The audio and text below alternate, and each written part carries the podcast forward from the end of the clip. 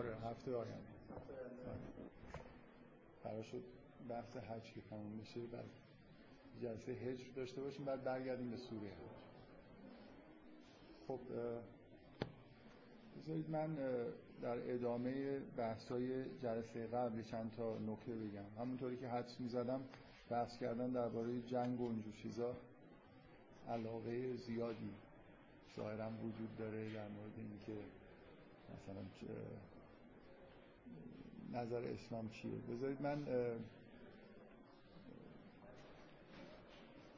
خیلی خلاصه نکته ای که مورد نظرم بود بگم تا یکی دو تا نکته کوچیکم اضافه بکنم و بریم سراغ بحث‌های اصلی خود من از حداقل یه اظهار نظر احساس کردم که یه جوری انگار حرفای من اینجوری برداشت شده که جنگ انگار خیلی چیز چیز بدی هم نیست. مثلا خیلی سهل انگاری در مورد اینکه جنگ بد و اینا شاید تو حرفای من وجود داشت. حرفی که من دارم می‌زنم اساسش این بود و این هیچ مطلقا این معنی رو نداره که مثلا آدم تلاش برای اینکه جنگ صورت نگیره نکنه. حرف در واقع احکام احکامی که توی اسلام هست به نظر من منطقش اینه که سعی کردم توضیح بدم. حالا شاید توضیحات من مختصر بود. یا حالا یه مشکلی هست که در موردش صحبت می‌کنم باز. که اگر دو, دو تا استراتژی وجود داره. یکی این که شما اصلا مثلا دیندار باشید یه دو تا استراتژی کلی برای دین وجود داره. یکی این که ما دیندار باشیم ولی خیلی اظهار نکنیم. تو قلب خودمون دیندار باشیم. و این امکان این وجود داره که شما دیندار باشید با این توصیف و مشکلی هم به وجود نیاد یعنی جنگی هم صورت نگیره کسی بر علیه شما اقدامی نکنه و لازم هم نشه که شما اقدام خاصی بر علیه کسی بکنید. حداقل در جلوگیری از مثلا تجاوزی که قرار انجام بشه. من فکر می‌کنم که به صورت تئوریک بعضی از ادیان شرقی اینجوری هستن. یعنی لاقل به طور نظری می‌تونن مطلقا مخالف جنگ برای خاطر اینکه به شدت دینای فردگرایی هستن و کلا هم اینجوری نیست که بخوان مثلا فرض کنید تظاهرات دینی خاصی داشته باشن. اگه قرار باشه که هر کسی در قلب خودش فقط دیندار باشه خب کسی هم ممکنه کاری به کارش نداشته باشه. این برای این واقعیتیه که دین اینجوری می‌تونه وجود داشته باشه. و من تاکیدم این بود که ادیان ابراهیمی اینجوری نیستن و جامعه دینی تشکیل میدن و قرار تظاهر بکنن. تظاهر به معنای ظاهر کردن عقاید و مراسم و مناسک دست جمعی برگزار بکنن. من اساس حرفم این بود. به محض اینکه یه همچین استراتژی داشتید باید اینو بپذیرید که امکان جنگ وجود داره. شما به محض اینکه جامعه دینی تشکیل دادید به محض اینکه گفتید که مکه مال مسلموناست و باید راهش باز باشه حج باید برگزار بشه اون وقت خودتون رو در واقع وارد یه اجتماعات بشری کردید مثل اینکه وارد سیاست شدید. و حالا طرف مخالف شما اگه آدم متمدنی نباشه مثلا فرض کنید آدم زورگویی باشه خب می‌تونه جلو سعی کنه جلوی شما رو بگیره. شما دارید برخلاف در واقع اظهار توحید و ایمان برخلاف عقاید مشرکین بوده. مثل اینکه شما وقتی که حرف از توحید می‌زنید دارید به جوامع مشرکی. یه لحظه ذهنتون رو ببرید توی دو هزار سال قبل مثلا که دنیا پر از عقاید خرافی شرکامیزه وقتی شما حرف از توحید می‌زنید یعنی یعنی دارید میگید که بتایی که شما میپرستید هیچی نیستن. یعنی اجداد شما همه مشت آدم احمق مثلا بودن. بنابراین شاید قصد توهین ندارید ولی ممکنه اونا احساسشون این باشه خب یه آدمایی اومدن و دارن بر علیه عقاید ما در واقع اظهار نظر می‌کنن. بعد وقتی شما توی یه منطقه جغرافیایی یا مستقر شدید گفتید که اینجا نباید محل بت باشه باید محل توحید باشه. اینا خلاصه حساسیت داست نمونه خیلی خیلی واضحش در زمان خود پیغمبره. آین توحیدی شروع شده و از یه زمانی هم سراحتا کعبه به عنوان مسجد الحرام به عنوان قبله اعلام شده و مسجد الحرام پر از بته. خب معلوم اینجا درگیری پیش میاد. من, من حرفم این نیست که درگیری خوبی یا بده. قطعا اگه بشه بدونی درگیری هر کاری رو پیش برد فکر می‌کنم اسلام اصولا سیاستش اینه که با صلح همه کار رو انجام بده. ولی واقعیت اینه که حداقل اینو قبول بکنید که تو دنیای قدیم پیام توحید و همین که مثلا فرض کنید مسجد الحرام باید آری از بت پرستی باشه واضحه که درگیری ایجاد می‌کرد. و نکته اینه که آیا ما که مثلا پیرو ادیان توحیدی هستیم به دلیل اینکه ممکنه درگیری اعلام بشه باید در یک سری کارا صرف نظر بکنیم یا نه؟ ما کارهای خودمون رو می‌کنیم و آمادگی اینم داریم. اگه نتیجهش این شد کسی مثلا حمله کرد و خواست تجاوز بکنه از الان آمادگی خودمون رو اعلام می‌کنیم که دفاع می‌کنیم. و اون منطقه ای که به ما دستور داده شده که باید آری از بود پرستی باشن اگه با گفتگو آری از بود پرستی نمیشه کرد خب بدون گفتگو این کار رو انجام میدیم. در این فکر می‌کنم استراتژی کلیه که ادیان ابراهیمی از اولش داشتن. بنابراین نمیشه شما من چیزی که سعی کردم بگم و اگه قراری کسی مشکلی داشته باشه باید با این حکم مشکل داشته باشه اینه که نمیشه. ما تظاهر به توحید و دینداری بکنیم یه مراسمی مثل حج اجرا بکنیم جامعه دینی تشکیل بدیم و انتظار داشته باشیم که همه چیز به اصطلاح با صلح و صفا و به قول معروف گل و بلبل پیش بره. بالاخره جوامع رقیبی هستن شما با تشکیل جامعه دینی خودتون رو وارد انگار عرصه سیاسی جهانی کردید و نتیجهش اینه که مثل همیشه جنگ بوده بنابراین به علیه جامعه شما هم جنگ ایجاد خواهد شد. این اساس در واقع حرفی که من زدم این مطلقا حس طرفداری مثلا از جنگ و این حرفا توش نیست. ولی ما باید اینو واقع گرا باشیم و بدونیم که مسائل خیلی از مسائل سیاسی و اجتماعی یه جوری نهایتا ممکنه کار به خشونت هم بکشه و کسی که یه از اول میره به سمت اینکه مثلا جامعه تشکیل بده و حکومت تشکیل بده یا مثلا فرض کنید می‌خواد یه مراسم مثل حج رو به صورت بین المللی برگزار بکنه باید اینو در واقع بپذیره که مشکلات اینجوری هم پیش میاد. می‌شد استراتژی دیگه وجود داشته باشه ولی من واقعا نمی‌فهمم که چرا یه نفر ممکنه طرفداری بکنه. از این ایده که ما بیایم مثلا مخفیانه خداوند رو در زمین بپرستیم. من, من به مزاقم خوش نمیاد. به نظر من بدیهیه که اتفاقا موحدین باید به در واقع به حقیقتی که درک می‌کنن مغر باشن و سعی بکنن که اتفاقا تظاهر بکنن نمازشون در ملای عام بخونن.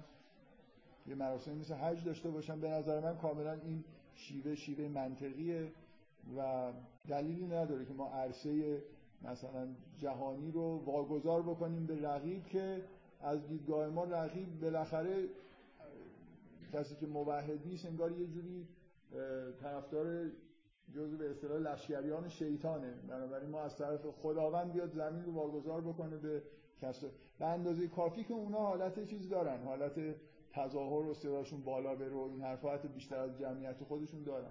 بنابراین موحدین هم در یه حدی خوبه که تظاهرات توحیدی داشته باشه و به نظر من حج در واقع اوج این ماجراست یعنی شما به غیر از اینکه ما قرار نیست که به اصطلاح در مورد عقاید توحیدی خودمون تقیه بکنیم به قول فقها بلکه قراره که اظهار بکنیم. مثلا قراره که نماز جماعت خونده بشه و همه این چیزها مثل خوندن نماز جماعت اینا امکان لغوش به طریقی هست. واجب نیست که شما نمازتون جماعت بخونید اون چیزی که بزرگترین در واقع تظاهرات توحیدی مسلمون هاست و از ما خواسته شده و واجبه برای مسلمان ها یه جور واجب اصلا عینیه که نذارن تعطیل بشه حج. حداقل سال یه بار یه اجتماع بزرگ از کسایی که امکان امکاناتشو دارن در یه نقطه خاصی از دنیا حالا به نظر من این اینجور نگاه کردن اتفاقا این حس رو به آدم منتقل می‌کنه که علیرغم این حرفایی که من دارم می‌زنم که وقتی شما در واقع حکم مثل حج رو دادید اینو پذیرفتید که امکان درگیری وجود داره و خودتون رو باید آماده بکنید که شاید یه مشکلات این شکلی پیش بیاد. و من, من تاکید کرده بودم اون جلسه که در مورد سوره بقره صحبت می‌کردم جلسه قبلم اشاره کردم که شما سوره بقره رو که می‌خونید به محض اینکه حکم تغییر قبله به مسجد الحرام مثلا گفته میشه لابلای همین حرفای حرفایی که در مورد مسجد الحرام داره زده میشه و در مورد حج بلا فاصله می‌بینید احکام مثلا میگه که وستعینو به صبر و صلات میگه شما رو به یه مصیبت های به اصطلاح گرفتار گرفتاری های پیش میاد انا لله و انا الیه راجعون. اینا این آیات توی سوره بقره بلا فاصله بعد از همین آیات تغییر قبله آیات حج میاد که توی سوره حج هم اینو می‌بینیم.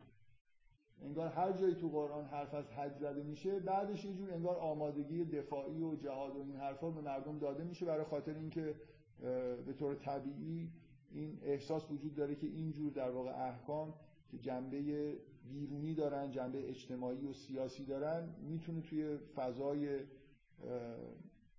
سیاسی اجتماعی دنیا مخصوصا در اون روز مخصوصا توی یه جایی مثل عربستان درگیری های فیزیکی به وجود بیاره.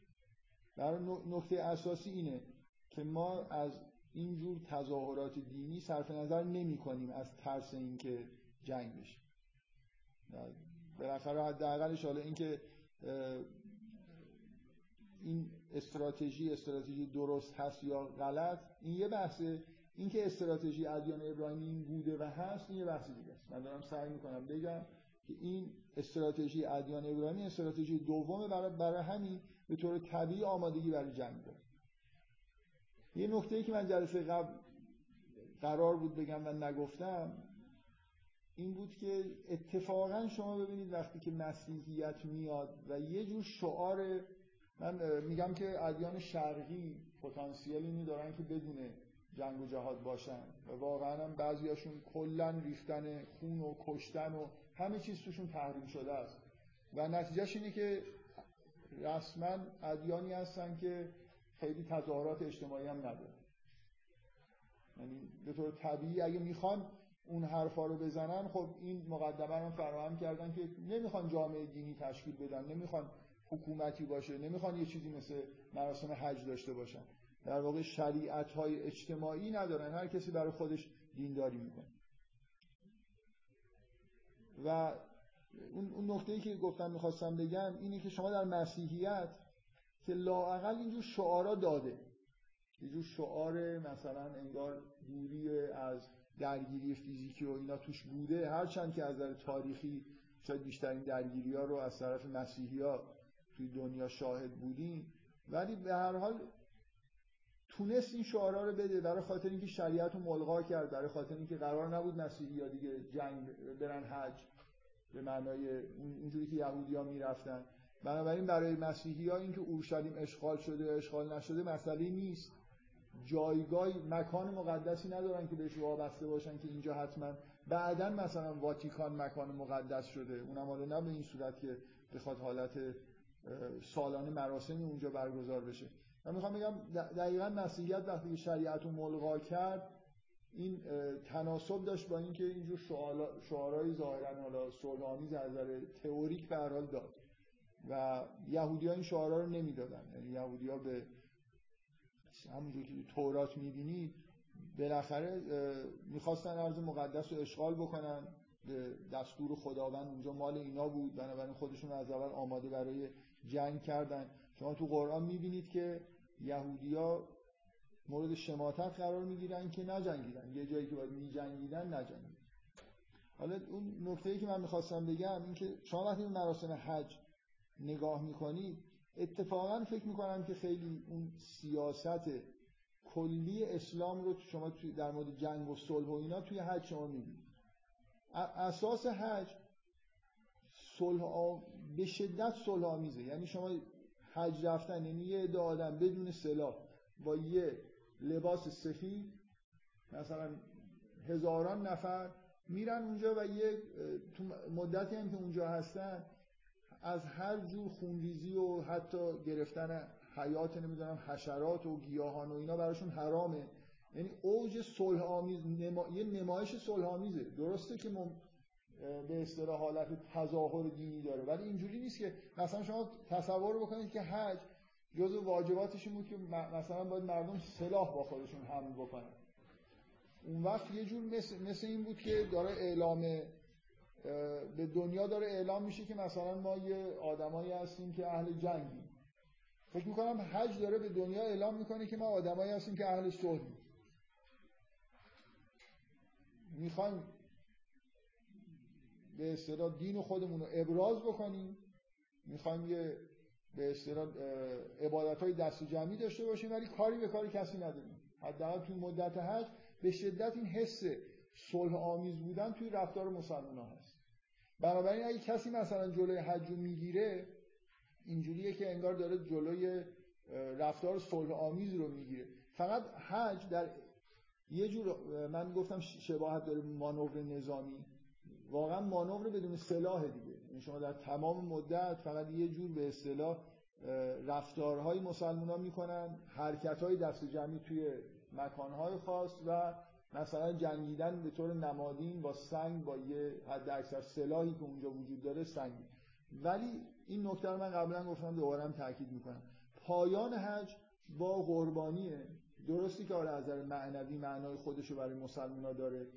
ولی بالاخره در انتها مثل اینه که در واقع قربانی کردن یعنی اینکه مسلمونا اساس زندگیشون اینه که نمی جنگن وقتی خدا میگه نجنگید و نمی کشن حتی یه گیاه از بین نمی‌برن وقتی خدا ازشون می‌خواد. و وقتی که خدا ازشون بخواد که بکشن می‌کشن. عبد خداوند بودن یعنی اطاعت کردن از خداوند. اگه دستور صلح خب رفتارهای صلحآمیز دارن ولی آمادگی اینو دارن. بالاخره پایان حج برای یه آدمی که شما خودتون بذارید جای مشرکی که شاهد مراسم حجه پایانش ممکنه براشون روباور باشه. اولش نگاه می‌کنن اینا چه جمعیت مثلا بیازاری هستن لباس سفید پوشیدن اومدن اینجا همینجوری راه میرن میرن اون ور میان. ولی آخرش یه جوری متوجه میشن که نه اینا مثلا بالاخره یه چاقویی رو ممکنه بردارن و سر حیوانی رو ببرن. بنابراین چی میگن؟ شستش خبردار میشه که خلاصه ممکنه اینا کارهای دیگه هم بکنن. من تصورم اینه که به شدت این نمایش صلح آمیزه همراه با مانور کارش چیه؟ مانور نظامی کارش اینه که حالا غیر از آمادگی هایی که خود مثلا یه لشکر پیدا می‌کنه اینه که طرف مقابل این حس رو پیدا بکنه که اینا آماده جنگ هستن. معمولا وقتی که شما می‌بینید توی همین الان فضای سیاسی دنیا وقتی یه موقعیت هایی پیش میاد که یه کشوری احساس خطر می‌کنه از اینکه این نیروهای نظامی مثلا بهش نزدیک شدن یا تهدیدی در موردش هست مانورهای نظامی برگزار می‌کنه که حالت نمایشی دارن. مثل اینکه سلاحهای جدید خودشون بیارن نشون بدن. طرف مقابل بفهمه که اینا یه چیزایی دارن به این راحتی هم نیست بهشون حمله کردن. من فکر می‌کنم پایان حج برای یه آدمی که از خارج نگاه می‌کنه کاری به بحث‌های معنوی و تاثیرش رو خود مسلمانان نداشته باشه. از بیرون وقتی نگاه می‌کنید جمعیت بزرگی که نهایتا عمل قربانی رو انجام میدن و ممکنه مثلا فرض کنید صحنه‌ای به وجود بیاد که محوطه‌ای خونالود شده باشه این برای آدم بیرونی ممکنه حالت بازدارنده داشته باشه مثل اینکه یه جمعیت بزرگی هم و آمادگی برای جنگیدن هم اصول دارن. و این خب خیلی خوبه یعنی واقعیتش اینه اگه خود رئالیستی فکر بکنید بهترین راه برای جلوگیری از جنگ همین بازدارندگی الان از جنگ جهانی دوم به این ور جنگای بین المللی اتفاق نیفتادن علا رغم تضاد منافع و عقاید شدیدی که توی دنیا وجود داشت. برای خاطر اینکه سلاح‌های اتمی به وجود اومده و سلاح اتمی بازدارنده است. یعنی طرف حساب اینو می‌کنه که اگه بخواد بجنگه خودش چقدر آسیب می‌بینه. اگه آسیب خیلی زیادی می‌بینه خب هر چقدر منافعش یه جای از بین رفته باشه ترجیح میده که نجنگه. یعنی توی محاسبات عقلانی در واقع به این نتیجه می‌رسه که جنگ چیز خوبی نیست. بالاخره این خلاصه در واقع حرف من بود که معنی این حرفا نیست که جنگ چیز خوبیه یا مثلا جنگیدن کراهت نداره. فکر می‌کنم شما تو قرآن به سراحت می‌بینید که صلح در واقع ترجیح داره گفتگو اساس ارتباط بین ادیان و عقاید مختلفه. من فقط یه نکته اضافه بکنم و بریم سراغ این کاری که دو جلسه قرار انجام بدیم. داشتم میومدم به ذهنم رسید که اول اون کار انجام بدم. هر چقدر وقت مون یه تذکراتی بدم. ولی احساس کردم که خب خیلی بد میشه دیگه. از فضای این حرفای جلسه قبل ممکنه بیایم بیرون. من یه نکته میگم و بریم سراغ بحثای به اون قسمت های از سوره بقره و جایی که به حج اشاره شده. من می‌خوام سعی کنم نشون بدم که در واقع توی قرآن یه تلفیقی از این جنبه های عرفانی و اجتماعی حج رو کنار هم دیگه داریم.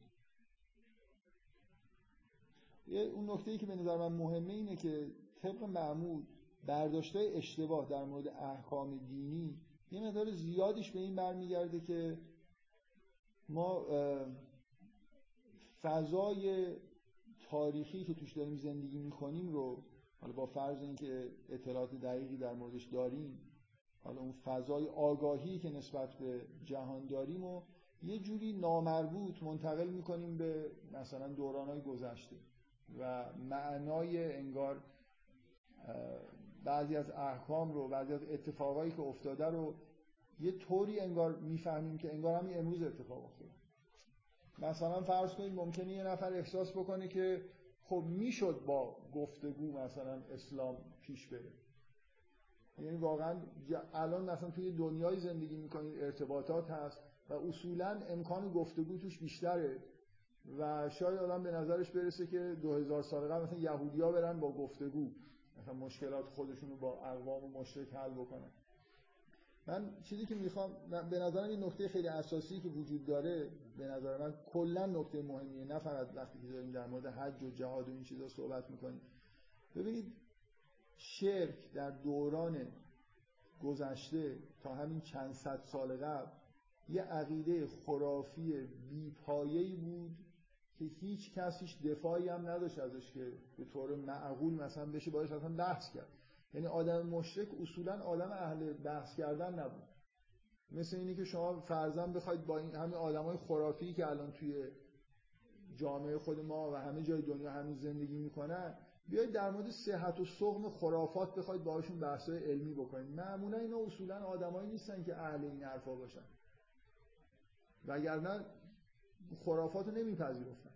ببین مشرک در دوران مثلا فرض کنید هزار سال قبل یه آدم بیفکریه که فقط از یه سنتایی که بهش به رسیده کورکورانه داره پیروی می‌کنه.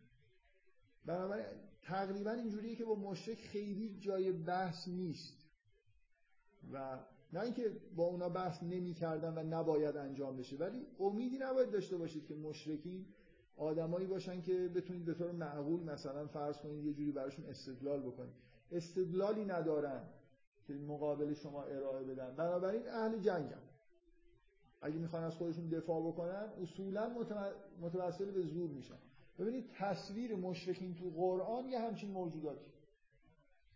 اون چیزی که به نظر من اشتباه به وجود میاره توی ذهن آدما اینه که مثلا الان اگه یه آدمای ملحدی وجود دارن فرض کنیم که اینا ملحدین مثلا در دوران گذاشتن مثل این ملحدین دوران ما بودن.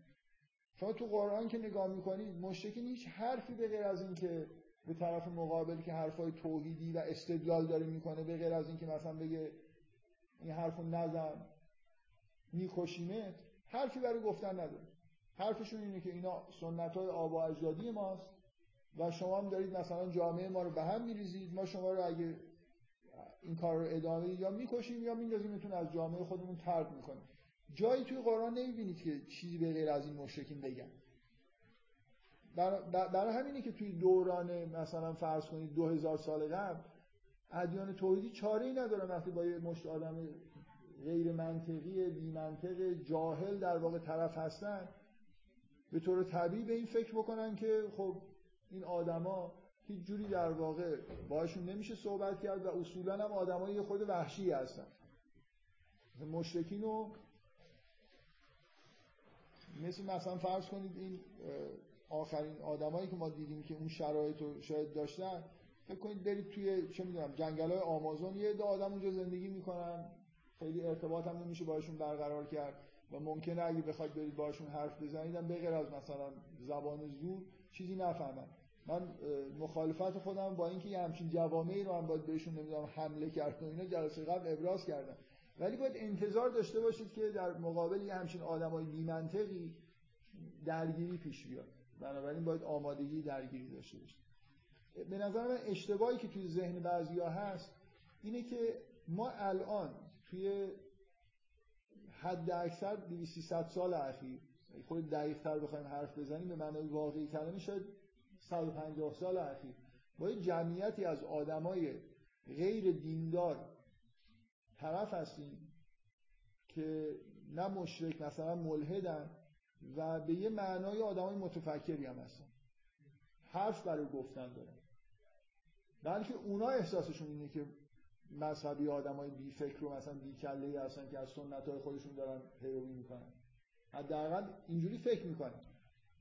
بنابراین فکر کنم اوضاع خیلی فرق کرده از نظر اینکه این ما با یه همچین آدمی به غیر از گفتگو معلومه نباید کاری بکنیم. حرف برای گفتن داره. تا, تا وقتی یه نفر حرف می‌زنه که خب باید داشت حرف بزنیم اگه اون شمشیر بر نداشت این مشرکین به معنای سنتی آدمایی بودن که حرفی برای گفتن نداشتن.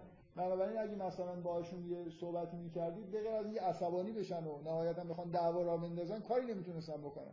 یه مش عقاید خرافی از اجدادشون بهشون به ارث رسیده الان واقعا وضعیت اینجوری نیست. بنابراین نمی‌دونم اینکه یکی بخواد بیاد بگه که ما یه فرزن رو فرض کنید احکامی وجود داشت که بخوایم به مشرکین حمله بکنیم.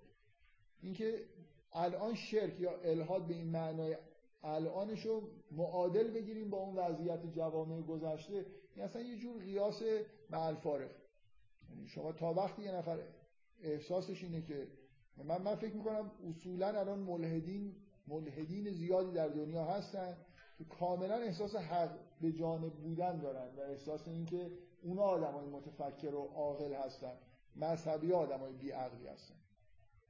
و تا وقتی همچین فضایی توی دنیا حاکمه که خب مطمئنا تقصیر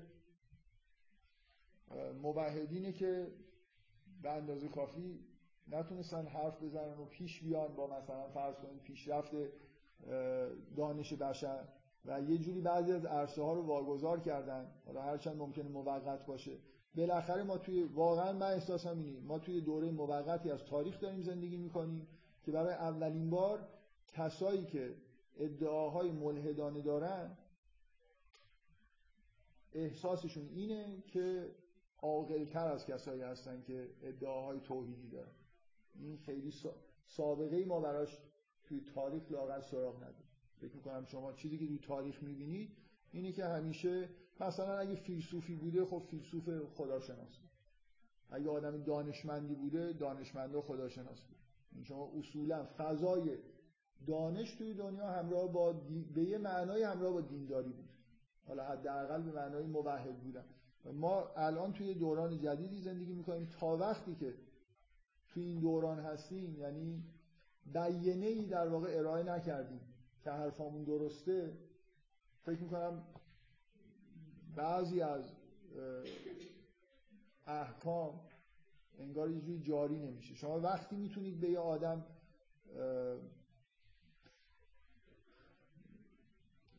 مثلا فرض کنید یه جوری چیزی رو اجبار بکنید که وضعیت اینجوری باشه که به وضوح دارید حرف درستی می‌زنید. اونم یه جوری قبول داره که جوابی نداره برای این حرف. مثلا این کاری که داره می‌کنه اشتباهه. و فقط یه جوری از روی جهالت می‌خواد یه سنتی رو پایدار بکنه و مثلا فرض کنید از اجداد خودش پیروی کنه. اینو ممکنه بخواید بگید که من جلوشو می‌گیرم. حالا ولی اینم به نظر من این خیلی کار ساده ای نیست. توی احکامام خیلی این شکلی نیست که شما بخواید با زور جلوی بعضی از رفتارها رو بگیرید. مگر مثلا فرض کنید توی اون منطقه مسجد الحرام و حرمی که وجود داره اونجا که احکام مخصوص خودشو داره که اصلا نباید مشرک رو راه بدید و یه وضع خاصی داره. ولی اینکه کلا بخواید برید مثلا خیلی اعمال زور بکنید به نظر من همیشه اینجوری که اعمال زور بعد از ارائه بیان است. مثلا فرض کنید خداوند اقوام رو وقتی مجازات می‌کرد و از بین می‌برد در واقع یه جوری به طور طبیعی خداوند اعمال قدرت می‌کرد که بیانه براشون ظاهر شده باشه. من, من فکر می‌کنم ما توی دوران خاصی از تاریخ بشر هستیم که یه مشکلی پیش اومده. به نظر میاد که اون توی به اصطلاح فضای فرهنگی اون تفوق مطلق کسایی که حرفای مذهبی و توحیدی می‌زنن از بین رفته. شما ممکنه بگید ده سال دیگه 20 سال دیگه یه جوری دوباره مثلا پیشرفت علمی وضع به نفع مذهب برمیگردونن. حالا فرض کنیم این اتفاق بیفته. الان یه جوری به نظر می‌رسه که من, من نمی‌خوام بگم منطقی پشت الهاد الان هست. ولی قبول بکنید که خیلی از لاقل این وضعیت وجود داره که توی حتی مثلا بحث های فلسفی و اینا یه جور ابهام به وجود اومده که آیا مثلا از طریق عقل ما می‌تونیم چیزی رو ثابت بکنیم ادعاهای مذهبی رو؟ بالاخره فضا فضای فرهنگی یه تغییری کرده که به نظر من تغییر مهم. بفهم این تغییر وقتی به چیز نداره. مثلا این حالت زبانی که مثلا توش لغاتی وجود داره که رفرنس نداره. قطعا همینجور خب حالا این که مثلا موقت بودنش رو خب موقت بودنش اینه که نظر یعنی احساس میشه که این زبان قرار بشه؟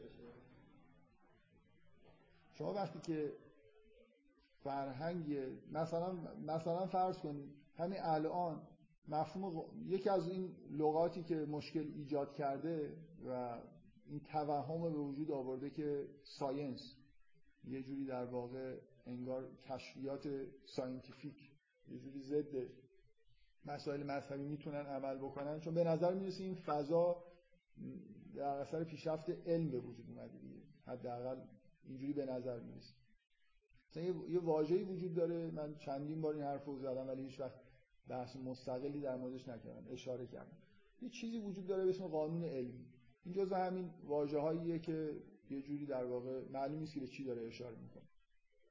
و اینکه حالایش صورت می‌گیره یا نمی‌گیره خب همین الان توی یکی دو دهه اخیر به شدت توی بحث‌های فلسفه علمی مسائل مطرح شد که چجوری داریم حرف از یه چیزی به اسم قانون علمی می‌زنیم قانون علمی چیه قانون علمی چجوری یعنی این فضای خالی که وجود داره که به نظر می‌رسه موهومه خب بالاخره آدما می‌بینن این شکلی نیست که. یعنی مثلا الان فیلسوفان علم ملحدی وجود دارن که به این نتیجه رسیدن که واژه قانون رو باید حذف کنن از ادبیات علمی. برای اینکه اساسا اعتقاد به قانون علمی در واقع یه جور اعتقاد انگار به ماورای طبیعت. و با فیزیکالیسم به اون معنایی که اونا فکر می‌کنن سازگار نیست.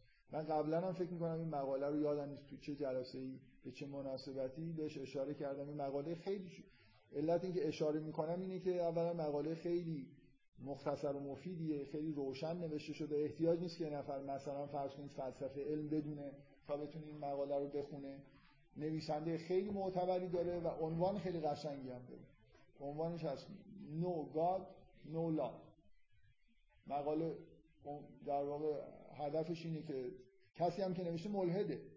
از اون دیدگاه داره نگاه یعنی داره به هم کیش های ملحد خودش میگه که اگه میگید خدا نیست باید بگید قانون نیست. و طرفدار اینه که بگیم قانون نیست. بعد حالا اینکه بنابراین علم چیکار داره می‌کنه این کل این جریان که ما قوانین علمی رو داریم کشف می‌کنیم بنابراین یه جوری انگار به خداوند نیازی برای توجیه دنیا نداریم به نظر می‌رسه با این ایده ها کلا متزلزل میشه. یعنی حالا science چیزی رو توضیح نمیده. اگه قانونی وجود نداره چیزی به ما نمیگه. و تنها فقط یه جور در واقع دانش یه وسیله یه ابزار pragmatic ه که مثلا ما از توش تکنولوژی در میاریم. اون explanation به معنای واقعی علمی زیر سوال میره دیگه وقتی که شما مفهوم قانون رو قبول نکنید. در هر حال پالایش دادن به این معنی دیگه. شما خلاصه مفاهیم موهومی به وجود اومدن. من یادم نیست که این توی اون مقاله اشاره به این موضوع می‌کنه یا نه ولی برای توی ادبیات و فلسفه علم الان یا تاریخ علم از این حرفا زیاد می‌بینیم که بررسی می‌کنن که این مفهوم قانون از کجا شروع شده توی تاریخ علم. خب به وضوح چون قرون وسطا مطلقا وقتی دارن در مورد طبیعت بحث می‌کنن دارن توحیدی بر... یعنی با فرض وجود خدا دارن بحث می‌کنن یعنی اینجور فضای ذهنی آدما شدیدا مذهبیه. واقعا وقتی که میگن قانون همون جوری میگن قانون که مثلا فرض کن توی قرآن شما می‌خونید که سنت الهی یا مثلا امر الهی. اینکه انگار طبیعت یک کتاب نوشته شده توسط خداونده که قانون داره. مثلا انگار یه ساحتی از وجود هست که ساحت امر ما مثلا اینجوری نگاه می‌کنم که اونجا مثلا جایی که خداوند قوانین رو وضع کرده. یعنی دنیا مثل یه حکومت خداست که خدا براش قانون وضع کرده قوانین. تکمینی هم بعضیا و بعضیا تشریعی هم. شما توی مثلا فرض کن قرآن همینجوری می‌خونید دیگه که مثلا میگیم که بیایید ان او کرهن مثلا امر امر تش... تکوینی خدا رو همه اطاعت می‌کنن. امر تشریعی رو بعضی اطاعت می‌کنن بعضی نمی‌کنن. بالاخره این اینکه امر عالم امر اصلا وجود داره. یه چیز توی این فضای ذهنیه که مفهوم قانون رسما وارد کتابا شده بعد به تدریج همینجوری جلو که رفتیم فضای دینی از علم جدا شده ولی این مفهوم باقی مونده. و الان یه عده متوجه این هستن که این مفهوم یه جوری جایگاه نداره دیگه. چه جوری داریم این حرفو می‌زنیم؟ یعنی به اصطلاح سوال انتولوژیک وجود داره. قانون چیه؟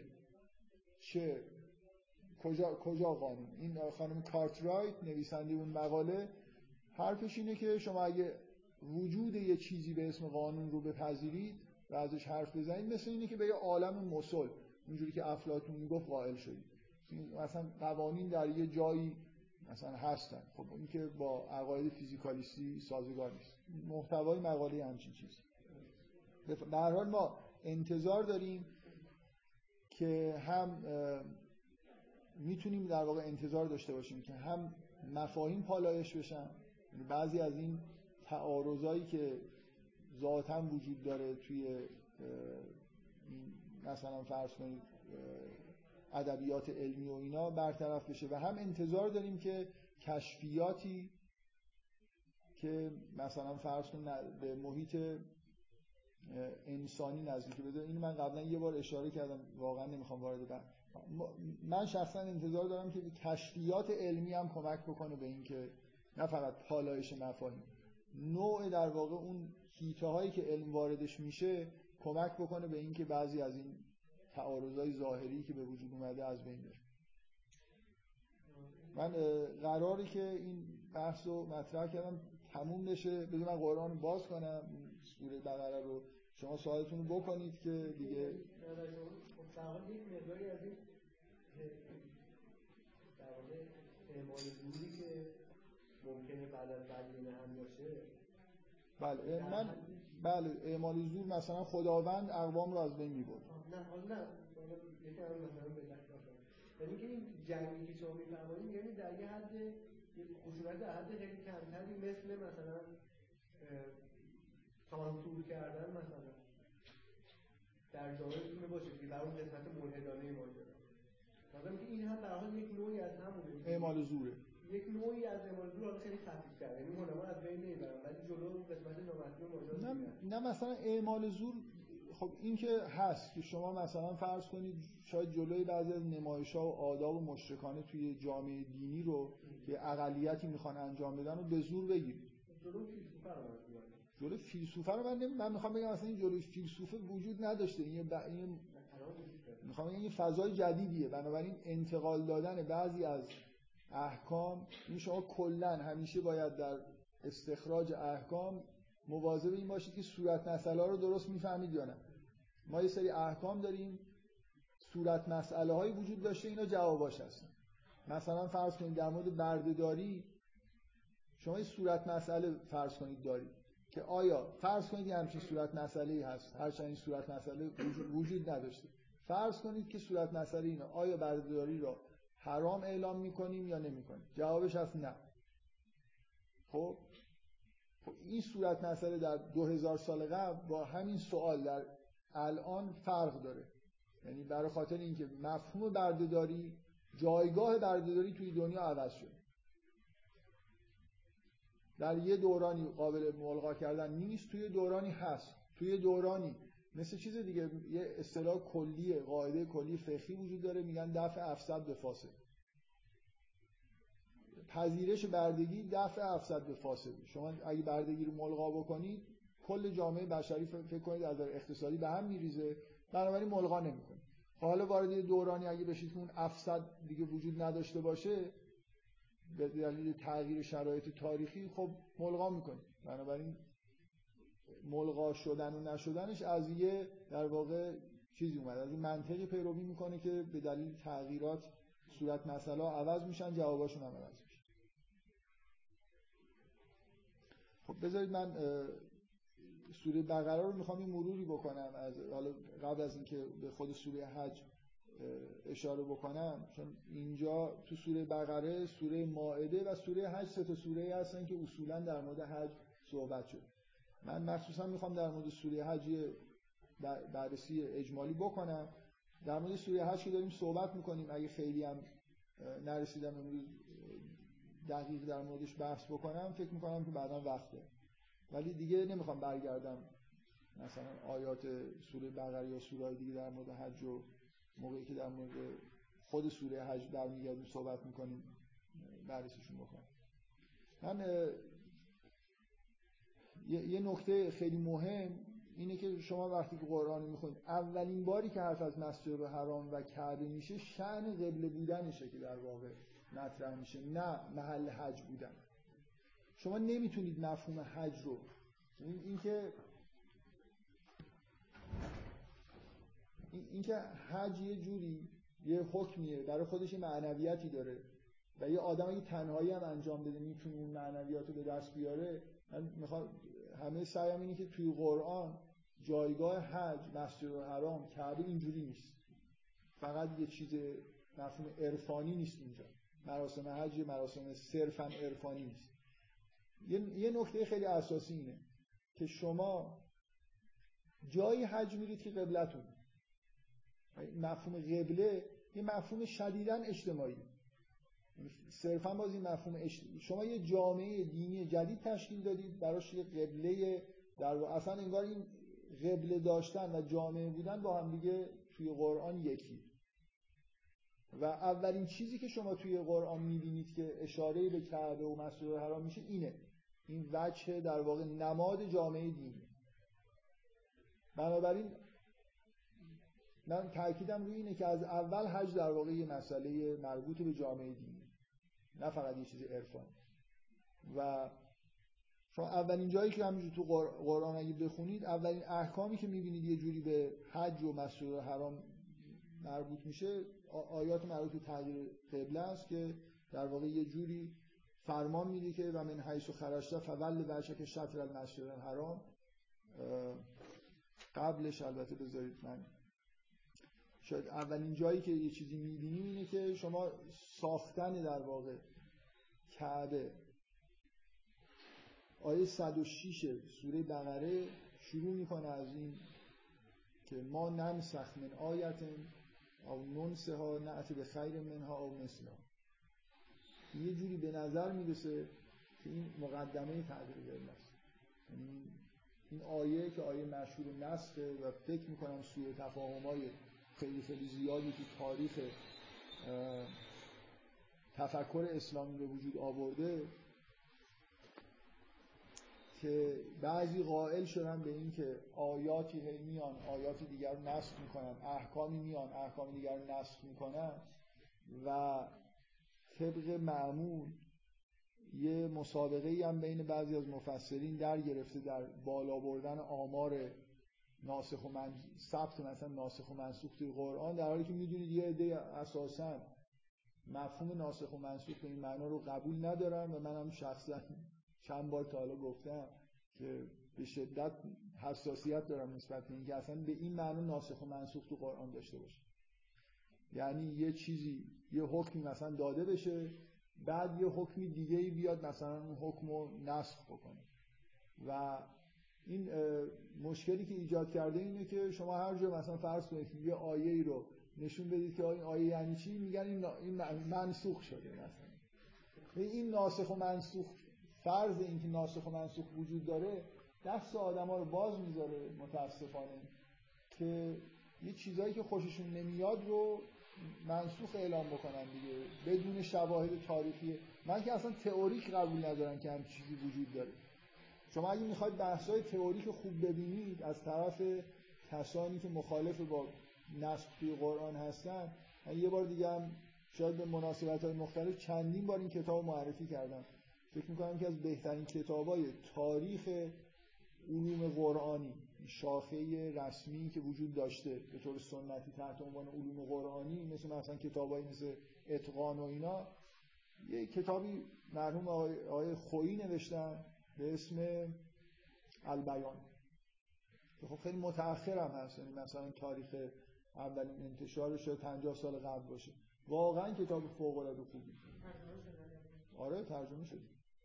ترجمه شده و همیشه هم هر جا برید تو بازار هست مرتب تجدید شده. یعنی فکر کنم چندین انتشارات یه جلدی دو, دو جلدی چاپ کردن. کتاب فوق العاده خوبیه و اگه اون فصل ناسخ و منسوخش رو نگاه کنید خب به شدت جز کساییه که مخالفه.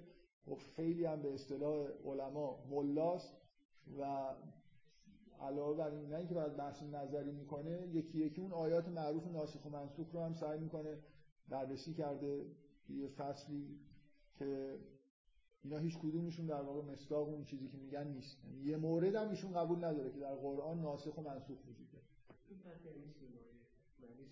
ما ننسخ من آیت او ننسه ها این اصلا لزوما مربوط به آیه به معنای آیه قرآن. نمیشه اگه بشه لزوما به وضوح به معنای احکام نیست. چون وقتی حرف از ناسخ و منسوخ می‌زنن منظورشون اینه که احکامی اومده بعدا یه احکامی دیگه اونا رو نسخ کرده. شما اگه بگید که مثلا فرض کنید آیه داریم تو قرآن که حق ندارید تجاوز بکنید به کسی میگن این نسخ شد. اگه بگید که نمی‌دونم فرانجا اینجوری نوشته میگن این آیه بعدی اومد اینو نسخش کرد. ببین یه آیه یه چیزی شبیه ناسخ و منسوخ تو قرآن هست. در مورد مجازات زنی که زن شوهرداری که مرتکب زنا شد. خود قرآن میگه که فعلا این کار رو بکنید تا ما حکمش بهتون بگیم. این که نمیشه ناسخ و منسوخ کرد. یعنی اون حکمه رسما یه بار یه حکم رسما به عنوان حکم موقت اعلام شده. و من سعی کردم یه توی جلسه توضیح بدم که چه نکته جالبی هست که این حکم اعلام میشه. فقط مسئله نیست. خب پیغمبر مثلا شما می‌تونید تصور کنید که پیغمبر می‌تونست لازم تو قرآن بیاد. پیغمبر می‌تونست یه حکمی رو اجرا کنه تا آیش بیاد. شاید موردایی هم شکلی داشتیم. اینکه چه چیز جالبی هست که این حکم توی قرآن اعلام میشه به عنوان حکم موقت. خب این اصلا اون پدیده ناسخ و منسوخ در مورد صدق نمی‌کنه. برای خاطر اینکه رسما خود آیه داره میگه فعلا این کارو بکنید. نمیگه که این کارو بکنید بعدا بگه که حالا مثلا خداوند نظرش تغییر کرده و حالا یه کار دیگه بکنه. کلا مفهوم ناسخ و منسوخ مشکل داره. اینکه اینجا اگر این آیه این استنباط درست باشه که مقدمه تغییر قبله است مثل اینی که بگیم که شما اورشلیم جز آیات الهیه مثلا کعبه هم جز آیات الهی ما داریم از سمت مثلا یه آیه الهی به سمت یه چیز دیگه مثلا حکم این که به اون سمت برگردید به این معنا داره نسخ میشه که مثلا فرض کنید که جهت قبله داره تغییر می‌کنه. حکم این که به سمت اورشلیم وایسید جز احکام قرآن نیست. شما بگید که مثلا یه حکم اومده حالا حکم داره تغییر می‌کنه. و اساسش مثلا به نظر می‌رسه من, من احساسم این اولین جایی که تغییر قبله داره شروع میشه این آیه در واقع مقدمش بعد شما یه مجموعه از آیات می‌بینید که در مورد ساخت کعبه است. که این اولین اشاره هاست به اینکه کعبه مکان مقدسی که ابراهیم ساخته در واقع منشأ ادیان ابراهیمی و توحیدی که خود ابراهیمه اینجا در واقع این مکانی رو تعیین کردن. اون دعاهای ابراهیم رو میشن که اینا همه در واقع مقدمات اینه که امت جدیدی داره تشکیل میشه. من مجدد تاکید می‌کنم که قبله کعبه مسجد الحرام نماد امت اسلامی. پایتخت امت اسلامی. اون مکان مقدسیه که اگه همه دنیا رو مسلمان بخوان از دست بدن و جایی مستقر نباشن اینجا رو نباید. این جزء انگار احکام دین و اساس دینشونه که این منطقه رو باید داشته باشن. شما تو همین آیه برای اولین بار آیه‌ای که ابراهیم دعا می‌کنه میگه ربنا وجعلنا مسلمین لک و من ذریت و من ذریتنا امتا مسلمتا لک. اینجا اشاره به ذریه اسماعیل داره میشه. یعنی مثل اینکه اولین بار کلمه امت داره در مورد این کسایی که از اعرابی که از ذریه اسماعیل هستن تو اون منطقه زندگی می‌کنن و پیغمبر براشون اومده به کار میشه اینا همه مقدمات اینه که قبله تغییر می‌کنه و اعلام میشه که در واقع یه دین جدید یه جامعه دینی جدید داره تشکیل میشه. من تاکیدم روی اینه. حج در مکانی صورت انجام می‌گیره که قبله ما هم هست. بنابراین شما ارتباطتون با کعبه و مسجد الحرام فقط حج نیست. می‌تونید فکر کنید که می‌شد جور دیگه ای باشه. می‌شد چند می‌شد جاهای متعددی مسلمان حج انجام بدن. می‌شد در جایی به غیر از جایی که محل قبل و به اصطلاح قبلگاه و محل رجوعشون در زمان نماز خوندن حج رو انجام بدن. اینو فراموش نکنید که حج در همون مکانی انجام میشه که قبله روزانه. شما ارتباطتون با مسجد الحرام و کعبه فقط از طریق حج نیست که یه بار تو عمرتون میرید حداقل روزی پنج بار به سمت اونجا وای میستید و عبادت واجبتون انجام می‌دید. هر کار مستحبی هر عبادتی به طور طبیعی نماز اگه باشه که واجبه به اون سمت وایستید. بقیه کارا از دعا گرفته تا قرآن می‌خواید بخونید به طور طبیعی به سمت قبله وای میستید. حداقلش اینه که مستحبه دیگه می‌خواید بخوابید میگن که به سمت قبله بخوابید. می‌خواید بمیرید در نمی‌خواید بمیرید. نمی‌خوایم ببینید ولی وقتی که میمیریم ما رو به سمت قبله دفن می‌کنن یعنی ما یه عالم احکام داریم که شما روزانه در واقع با اون مکان مقدسی که ما در واقع بهش اعتقاد داریم همه مسلمان ها مربوطه بنابراین هر روز شما در واقع به کعبه رو می‌کنید یاد اونجا هستید. یه آیه تو قرآن از جز دعاهای فوق العاده زیبای حضرت ابراهیم. من منظورم نیست این دعا همه دعا حرفای حضرت ابراهیم قشنگ یعنی یکی هم جز به اوناست که میگه که وجعل افعدتا من الناس تهوی الیه مثل اینکه از خدا می‌خواد که یه کاری بکن که مردم مثلا قلبشون هوای اینجا رو داشته باشه. وقتی که داره کعبه رو می‌سازه اون ذریه خودشون اونجا مستقر می‌کنه یه یکی از دعاهای از ابراهیم اینه که مردم همش قلبا متوجه اینجا باشه آدمی که مسلمونه باید اینجوری باشه. یعنی یه بخش انگار از قلبش همیشه متوجه به اون مکان مقدس آرزوی رفتن اونجا رو باید داشته باشه و روزانه اصلا همین که شما نماز می‌خواید بخونید همه چیز رو به سمت یه مکان جغرافیایی خاص در واقع انجام میدی. تاریخچه‌شو قرآن نقل می‌کنه. یه بخشی از قرآن اصولا اختصاص پیدا کرده. چند دو سه صفحه حداقل تو قرآن بیشتر شاید جمع بکنید کنار هم دیگه که بخش بزرگی میشه توی کل قرآن. برای اینه که شما مثلا تاریخچه این بیت رو بدونید و احکام مربوط به اونجا رو بدونید. چند بار مثلا تاکید میشه که نماز رو باید حتما به اون سمت بخونید در الی بنابراین حج با حج رفتن با مفهوم قبله توی قرآن در واقع در, احکام ما یکی. این نکته که شاید تو بحث های عرفانی و اینا خب این در واقع یه بعد اجتماعی از اول به مسئله قبله و حج و اینا میده بعد از این آیات مربوط به احکام در واقع نماز خوندن به سمت مسجد و حرام یه آیه توی سوره بقره هست که من قبلا در موردش صحبت کردم. اولین آیه‌ای که در واقع در مورد احکام حجه این آیه است که میگه این الصفا و المروه من شعائر الله. من خب تصورم اینه لحن آیه جوریه که انگار شما اگه اینو, شما اگه اینو بپذیرید که از تاریخی مسلمه که اینجوری بوده که مناسک حج به نوعی بین مشرکین ادامه پیدا کرده بود و تغییر شکل داده یعنی قرآن در روایت دینی ما چیه؟ اینکه ابراهیم مناسک حج رو کعبه رو بنیان گذاشته مناسک حج رو شروع کرده. خب قطعا در ابتدا اسماعیل و مثلا خانواده اسماعیل به درستی انجام می‌دادن. در طی قرنها این کم کم چیز شد.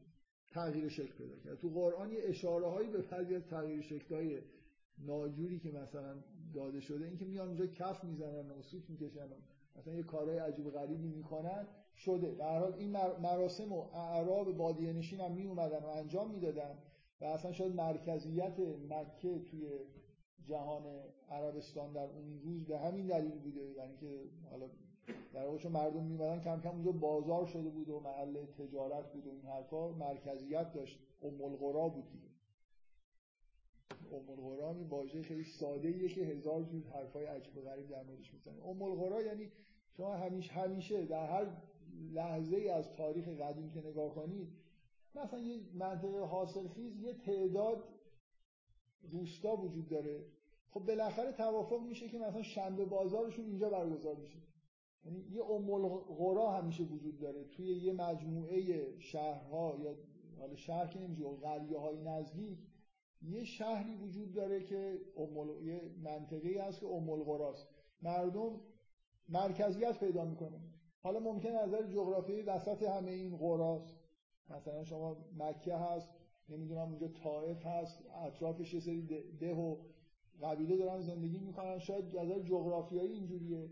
یا یه محاسن چیز دیگه ای داره نظر تاریخی مثلا مهمه. گاهی ممکنه جنبه فرهنگی داشته باشه که فکر می‌کنم در مورد مکه فرهنگی بوده. یعنی اعراب مثلا همه مسجد الحرام و کعبه و اینا یه جوری اعتقاداتی داشتن.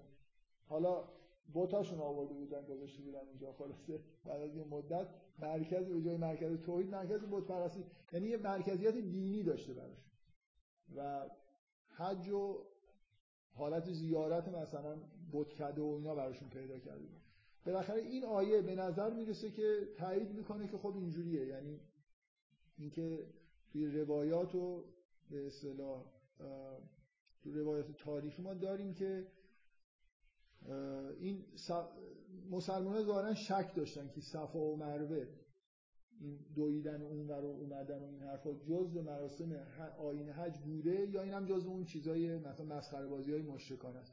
در همین لحن آیه اینجوریه که میگه که این از صفا و المروه من شعائر الله فمن حج البیت و اعتمر فلا جناح علیه ان یطوف بهما. مثل اینکه یه جوری ابهامی وجود داره که داره با این آیه رفت میشه.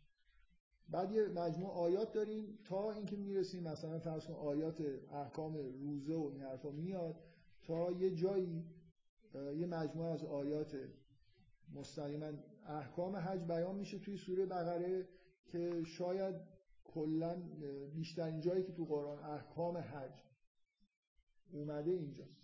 یه مقدار در مورد قربانی توی سوره مائده و سوره حج هست ولی شاید متمرکز جایی که بعضی از جزئیات مثل حلق و تقصیر و کلمه حج و عمره و این چیزا تو این آیات اومده.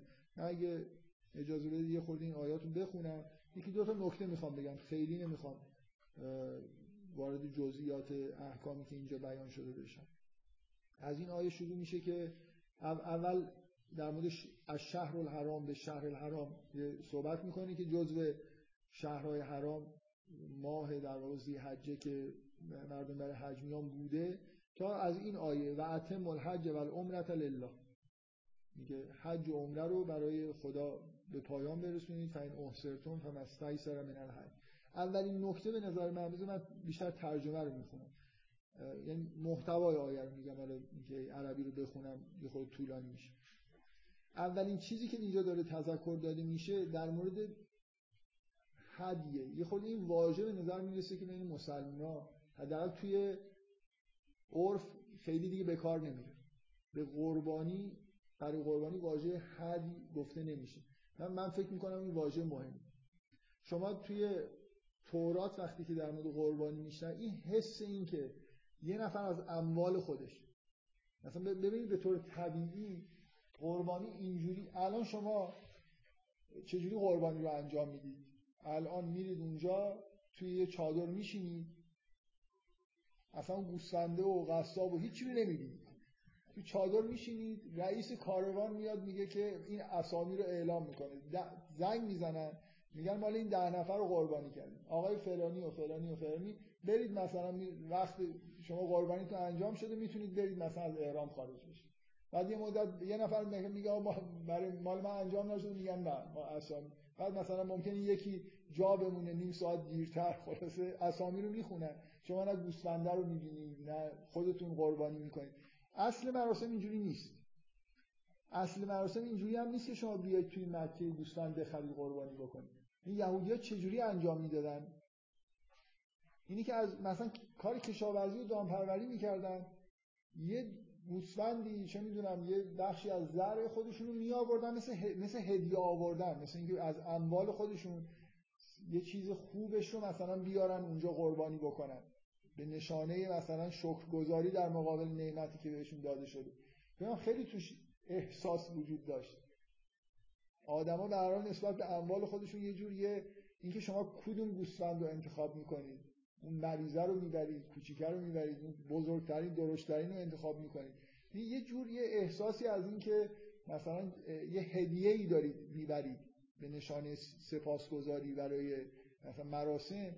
خب این دیگه وجود من به نظرم این واژه شاید به همین دلیل کم کم سست شده که این حس از بین رفته. به قربانی توی این آیه هدی گفته میشه که از هدیه است. میگه که در واقع دستور اینه که تا وقتی که این قربانی انجام نشده از احرام خارج نشه. اینجوری گفته میشه که میگه که اون لا تح لا تحلق رؤوسکم حتی یبلغ الهدی محله.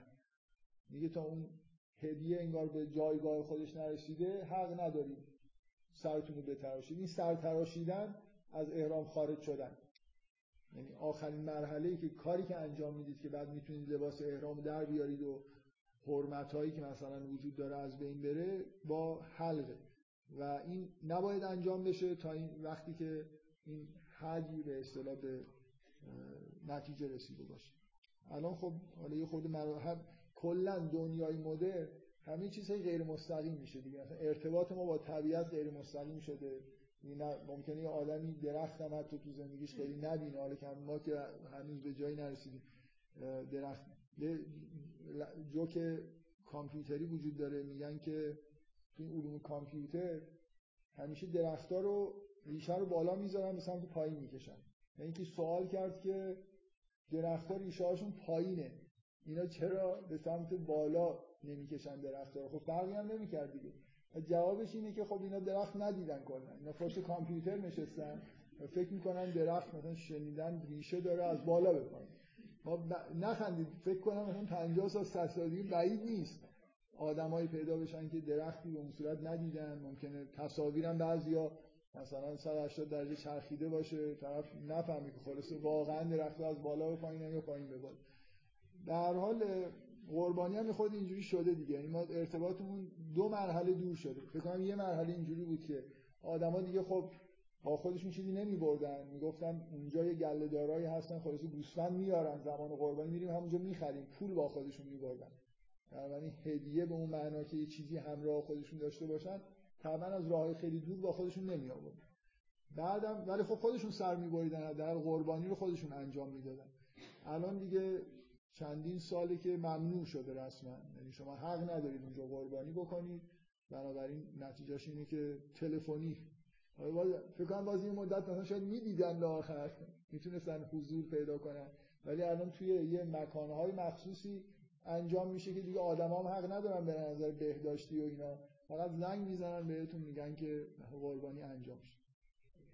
یه چیز خیلی خیلی بامزش چیز دیگه تو اینترنت زیارت اینترنتی گذاشتن که شما شماره تلفن اعلام کردن برای بعضی از زیارتگاه ها که شما زنگ می‌زنید مثلا فرض کنید السلام علیکم میگید اینجا صدا پخش میشه خیلی با مزه هیچ اساس زیارت اینه که شما از خونتون راه بیفتید مثلا دوری از وطن برید یه مکانی برید تلفنی من نمی‌دونم این فایده برای مخابرات فایده داره حالا شاید برای آدما فایده داشته باشه.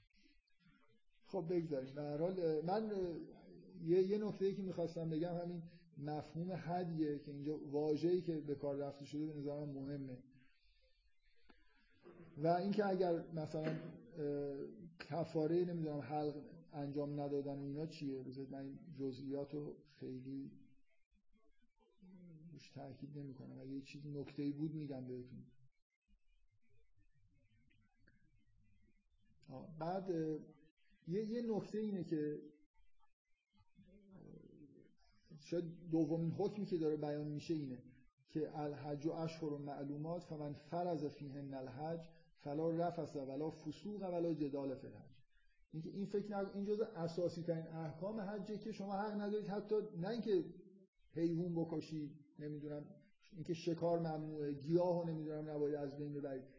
آدما در زمان حج حق نه اینکه حق جنگیدن ندارن حق مشاجره مثلا لفظی هم ندارن.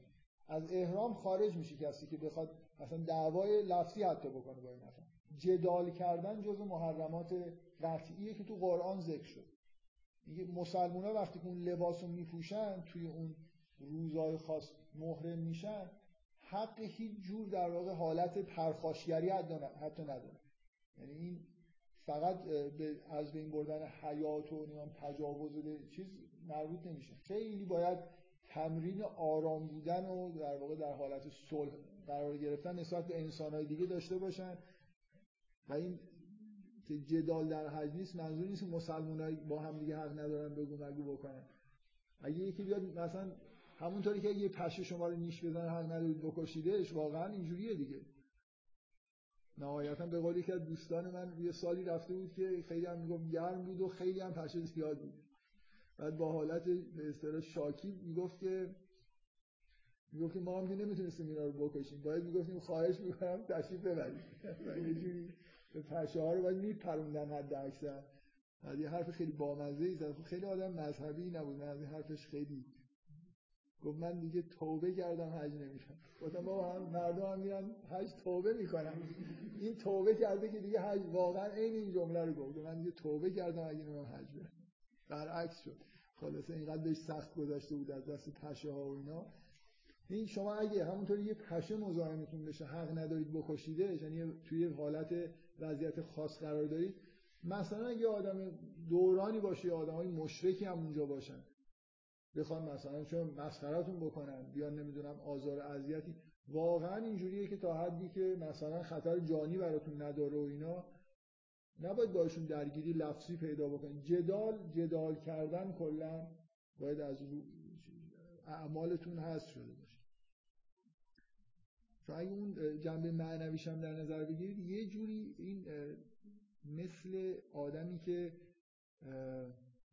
دستش از دنیا کوتاه شده مثل این مرگ موقت دیگه. بنابراین کلا انگار فعلی نباید انجام بدید حالت چیز داشته باشه حالت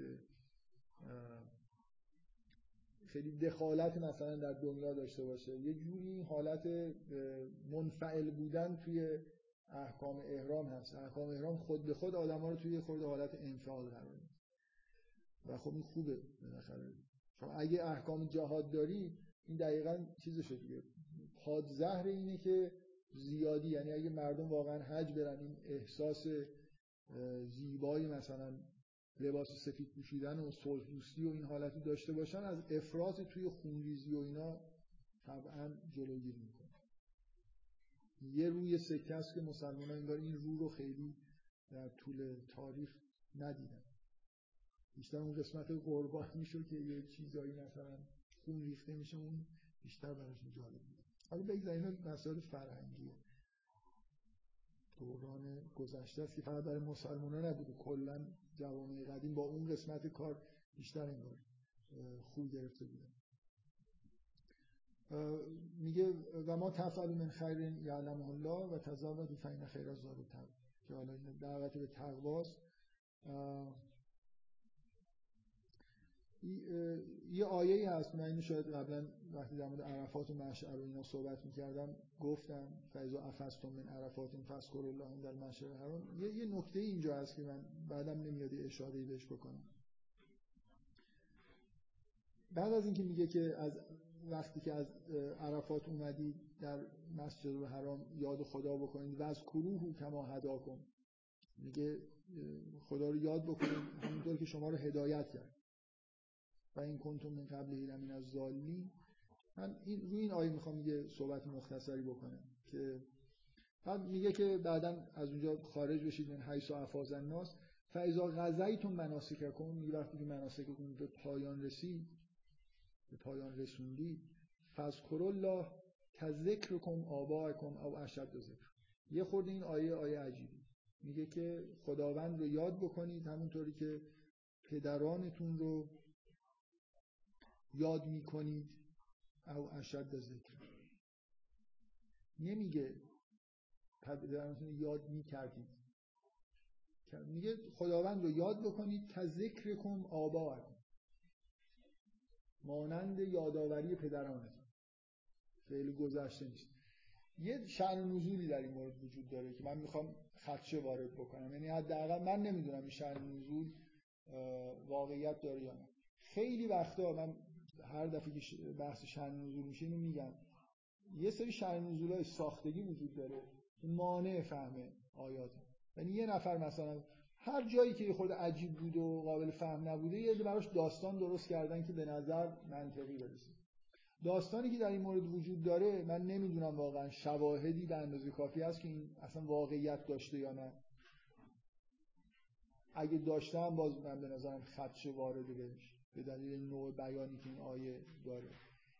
داستان اینه که میگن مثلا اعراب جاهلی وقتی میومدن حج مراسم که تموم می‌شد جمع می‌شدن و در مورد افتخارات اجداد خودشون صحبت می‌کردن. و اینجا داره میگه که اون کارو نکنید. به جای که تموم شد به جای که بشینید در مورد اجدادتون صحبت بکنید بشینید در مورد خداوند مثلا صحبت اصلش که کلا اگه یه جوری خود چیپه دیگه. اصلا مقایسه کردن یاد خدا با یاد آبا و اجداد به اون معنایی که عرب انجام می‌داد خیلی جالب نیست. یعنی من شخصا به نظرم نمیاد که این خیلی فرض درست باشه این واقع تاریخی اتفاق میافتاد که همچین رسمی بود که بعد از مراسم بشینن در مورد افتخارات اجدادشون مثلا تفاخر کنن. حالا چی بشینیم در مورد خداوند مثلا همون حالت تفاخر رو داشته باشیم. ببینید حرف از یاد اولا گذشته نیست این من فکر می‌کنم کلا اصلا این راست نباشه. اگه از نظر تاریخی راست باشه من منکر اینم که این آیه خیلی به این موضوع مربوط باشه. این تعبیر درست باشه که این در واقع یه جور حکم کردن به مردمه که اون کارو نکنه. کلمه تفاخر نیومده. کلمه اجداد نیومده. که از ذکرکم آباءکم یه جوری خود چیزه. مثل یاد پدرانتان. نه اگه اون رسم این بوده که برای دیگران بگن نه اینکه به یاد بیارن. حالا همه اینا رو بذارید کنار گذشته نیست. مثلا فرض کنید نمیگه که اونطور که یاد می‌کردید من قبل این اصطلاح تو قرآن به عنوان یه چیز وجود داره که وقتی می‌خواد بگه که قبلا یه کاری می‌کردید حالا نکنید یه واژه من قبل چیزی برای روشن شدن میاد من ظاهر آیه به نظرم نمی‌رسه که اصولا داره به یه رسمی اشاره می‌کنه. بعد مثلا مسلمون ها به مسلمون داره میگه که بینشون آدمایی که اصلا سابقه شرک ندارن. بنابراین چجوری به همشون داره خطاب می‌کنه که کذکر کن آبای کن بذار من یه چیزی بگم که به نظر من بیشتر منطبقه. شما توی سنت یهودی و مسیحی مخصوصا تو مسیحی با حالت اقراق آمیز اینکه به خداوند پدر خطاب بشه و به مؤمنین فرزندان خداوند گفته بشه وجود داره. این اینجوری جعل نیست. واقعا تو تورات شما اینو می‌بینید یهودی ها این اصطلاح داشتن مسیحی ها که اینو اصلا دیگه به اصلا به خدا رسما بیشتر از هر چیزی شاید خطابی که می‌کنن پدر. یک چیز وجود داره. مثل یه چیز استعاریه دیگه. که کسانی که مؤمنن پاکن فرزندان خداوند هستن. مثل انگار رابطه خانوادگی با خداوند. شما توی روایات و احادیث قدسی رو می‌بینید که مثلا مؤمنین آره مثلا خانواده خدا هستن. حدیث قدسی بکنم اینه که الناس و حالا به طور خاص کسایی که ایمان دارن انگار جز خانواده خداوند جز خانواده خداوند. وقتی همچین سنتی توی ادیان ابراهیمی هست نباید ما تعجب بکنیم که به همین معنای همچین آیه تو قرآن باشه. که انگار وقتی شما پاک شدی دیگه به همون معنای مثلا یهودی و مسیحیش به همون معنای ابراهیمی که قبلا وجود داشت انگار شما فرزندان خداوند شدید بنابراین فذکر الله که ذکرکم آباءکم او اشد ذکر حالا انگار رابطتون با خداوند اونقدر نزدیکه که همون جوری که یاد پدرانتون میافتید به عنوان یه چیز خیلی محسوس و ملموسی که آدم چجوری یاد پدر خودش میافته مثل یه موجودی که باش یه رابطه خیلی صمیمانه و نزدیکی داره. اصلا اون اصطلاحات فرزند خدا شدن و خدا رو پدر خطاب کردن به دلیل حس صمیمیت دیگه. مسیحی هم دقیقا به این حالته که خداوند و پدر خطاب می‌کنن. مثل یه رابطه خیلی خیلی صمیمانه. بنابراین یه جوری این میگه وقتی که مناسکتون رو تموم کردید خب دیگه پاک شدید حالا فذکر الله که ذکرکم آباءکم این وارد خانواده خداوند ببینید این شما اصلا به این توجه بکنید که این محل مسجد الحرام و کعبه بیت الله بنابراین شما مثلا فرض کنید مثل فرزند خاطی که از اخراج شدید و حالا دارید برمیگردید انگار به خونه خودتون دارید برمیگردید. این بیت الله یا بیت العتیق خانه ایه که برای مردم بنا شده. خونه همه ماست. برگشتن شما به و بیت اصولا معنی خانواده هم میده دیگه. متوجه هستی منظورم؟ فقط بیت ساختمان که نیست. شما دارید انگار به ملحق میشید به جایی که محل اصلی زندگی شماست. انگار این مس... انگار این بیت بیت همه است شما احتمالا این حکم رو شنیدید. به نظر من فوق العاده حکم جالبیه که هیچ کس توی مسجد حرام نباید نماز شکسته بخونه. شما از هر راه دوری که اومدید به محض اینکه اونجا میاد اصلا نیت بکنید نکنید. اونجا نماز همه مسلمانان اونجا تمامه. و اینکه تو خونه خودشون هستن. بنابراین برگر این یه جور مثل ملحق شدن مجدد مثلا پاک شدید ملحق شدید به خانوادهتون ملحق دارید به خونه خودتون برمیگردید. حالا انگار یه جوری به یه فضای معنوی رسیدید که می‌تونید خداوند رو یاد بکنید که ذکر کن آبا او اشد ذکر. این رابطه انگار از رابطه فرزند و پدرم صمیمانه تر و نزدیکتر شد من حسم اینه که این بیشتر می‌خوره. یه همچین تعبیر معنوی از این آیه تا اینکه برگردونیمش به مقابله کردن با یه سنت. مثلا اگه این آیه نبود مسلمان می‌خواستن بشین همون کار رو بکنن. یعنی همچین خطری وجود داشت که آیه داره حالا با این لحنی که خیلی لحن طبیعی هم برای نهی کردن از اون کار نیست. یعنی نه چیزی به گذشته اشاره داره یا نه مثلا داره اینو نهی می‌کنه. من حسم اینه که آیه یه جور در واقع به همون استعاره موجود توی ادیان ابراهیمی داره اشاره می‌کنه که آدمی که مؤمنه و پاک شده در واقع یه جور به چیز رسیده به یه مقامی رسیده که می‌تونه انگار خداوند رو حتی حالا نه اینکه پدر خطاب بکنه مسیحی یه کاری کردن که این سنت انگار از بین رفت.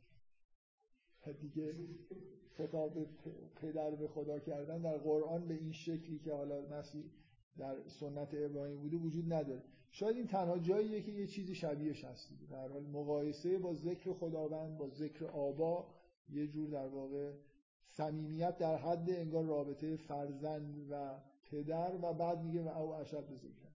شاید به جایی رسیده باشید که ذکر خدا از این هم از اون رابطتون با خدا از اون صمیمیتی که انسان با پدر و خودش دارن فراتر رفته باشه.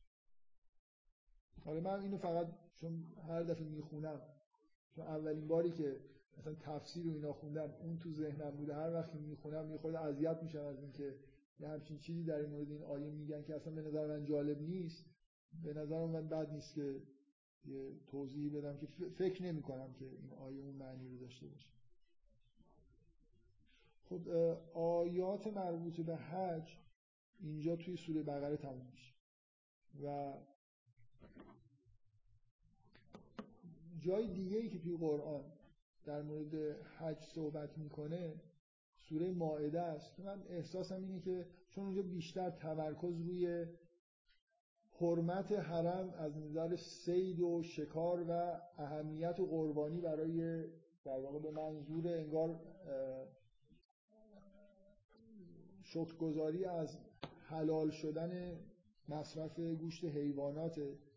فکر می‌کنم به اندازه کافی تو سوره ماعده که داشتم صحبت می‌کردم در مورد اون بحث وارد شدم خود سوره ماعده در واقع در مورد مراسم حج خیلی چیزی نمیده بیشتر در مورد مسئله امنیت حرم ممنوعیت شکار و ارتباط داشتن و قربانی با حلال بودن گوشت حیوانات داره صحبت می‌کنه.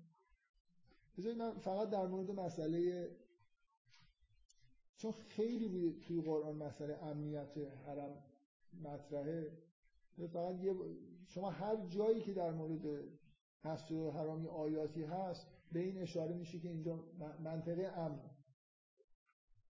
و فکر می‌کنم این خیلی توی مسئله نه فقط مراسم حج. امنیت حرم در زمان حج نیست. اصولا اونجا منطقه یه حرمتی داره که شما یه سری کارا رو نباید توش انجام بدید.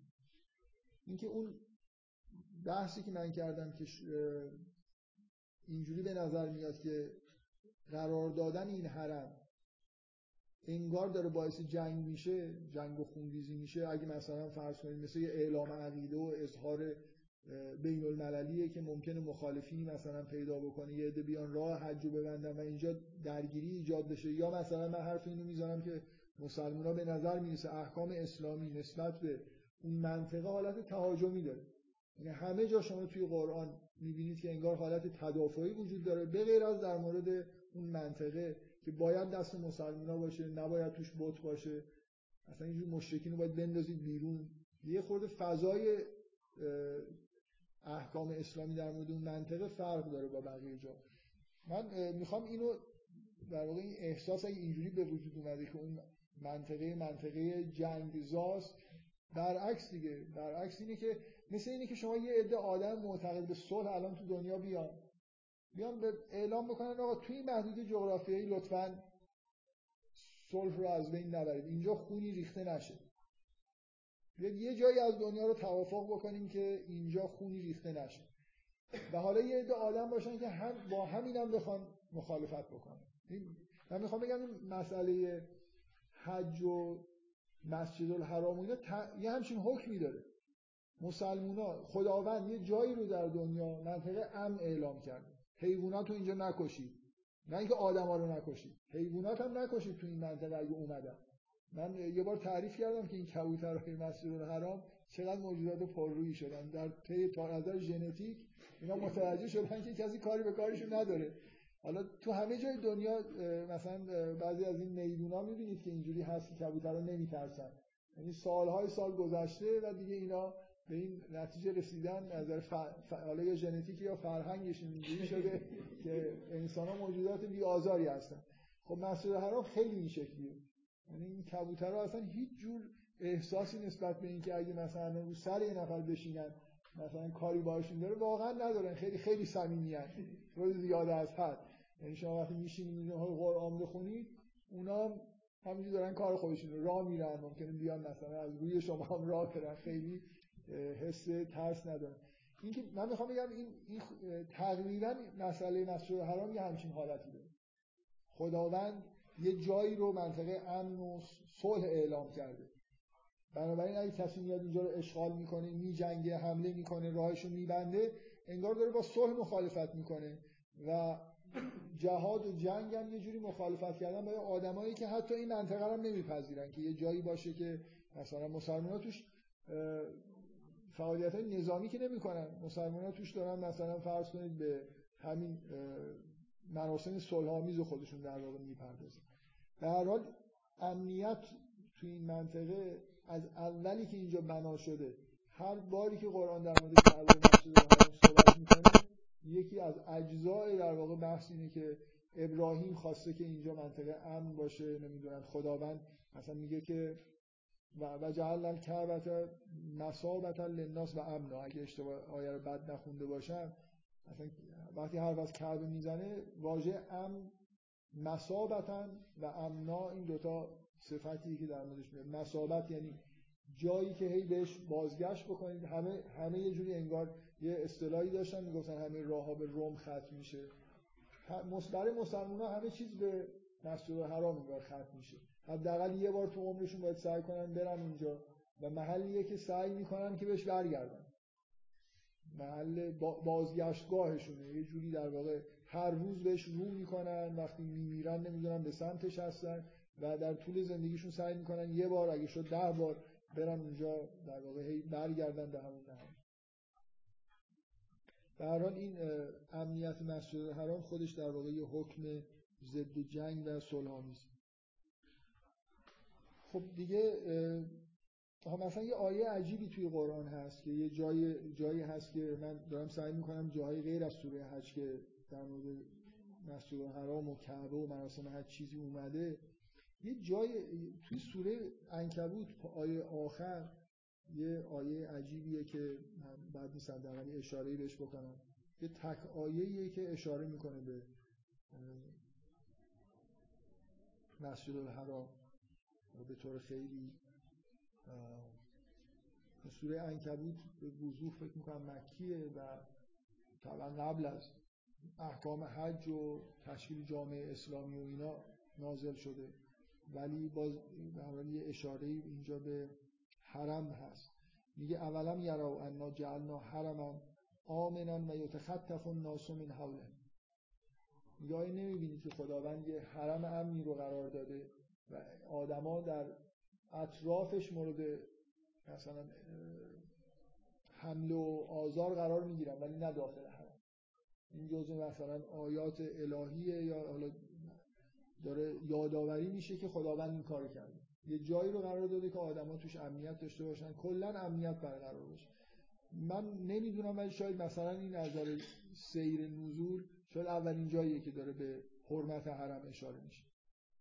می‌خوام اگه اینجوری اگه این حرف درست باشه اولین نکته در مورد حرم این اولا واژه حرم در موردش به کار میره که معنای احترام و حرمت توش هست و بعدم اینکه امنیتش داره.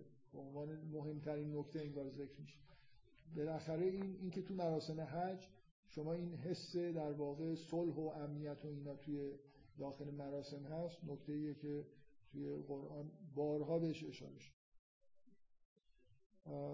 من می‌تونم آیات سوره حج رو هم الان یه مروری بکنم قسمت مربوط به حجشو ولی خیلی حقیقتش تمایل ندارم با این وقت مثلا 10 دقیقه 20 دقیقه که مونده این کارو بکنم.